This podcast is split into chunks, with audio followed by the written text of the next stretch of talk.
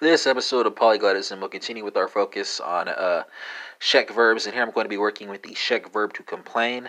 Uh, and for listeners conversant in uh, Spanish, Portuguese, French, Dutch, German, Italian, Norwegian, Swedish, Danish, uh, and Finnish shall be translations and spellings for you as well. So folks conversant in any of those languages can make the connections that they want to make.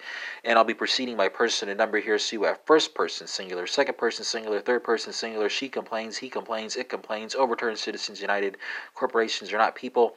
Uh, waiting for that well pleaded complaint. Uh, first person uh, plural, and then third person uh, plural.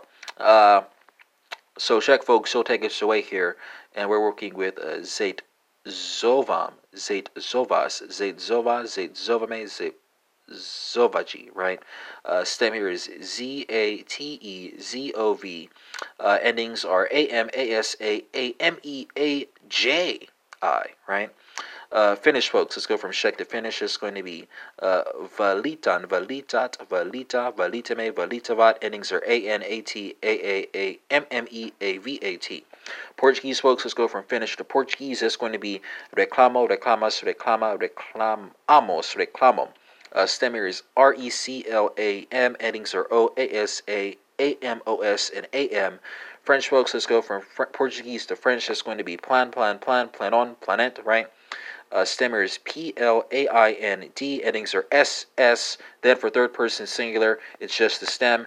Then uh, you add your uh, uh, O N S and then uh, E N T, right? Uh, Dutch folks, let's go from French to Dutch. This is going to be a klaag, klaagt, klaagt, klagen, klagen, right?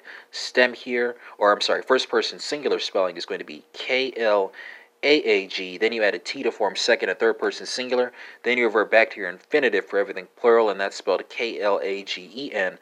German folks, let's go from Dutch to German. That's going to be uh, beschwere, be she hers, beschwert, be she hen, right? For everything plural. Stem here is B E S C H W E R. Endings are E S T T, and then you just add the E N to form the infinitive uh, and get your uh, plural conjugations. Italian folks, let's go from German to Italian. It's going to be lamento, lamenti, lamenta, lamentiamo, lamentano. Uh, stem here is L A M E N T. Endings are O I A I A M O and A N O. And for Norwegian, Swedish, and Danish friends, you have klager, Klagar and Clear, respectively spelled uh, K L A G E R, K L A G A R, and K L A G E R. Spanish folks. Uh, I think the infinitive here is quejarse, so quejo, quejas, queja, quejamos, quejan, right? Uh, and of course, uh, it would be unbecoming of me to not include the reflexive pronouns. Uh, so, uh, me, te, I'm sorry, uh, yes, yeah, me, te, se, no, se.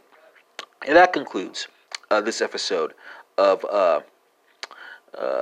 Polyglotism, which focused on the Czech verb uh, to complain, right? And we had comparisons to Finnish, Spanish, Portuguese, French, Dutch, German, Italian, Norwegian, Swedish, Danish, and this episode is in English, so that's uh, more than 10 for you.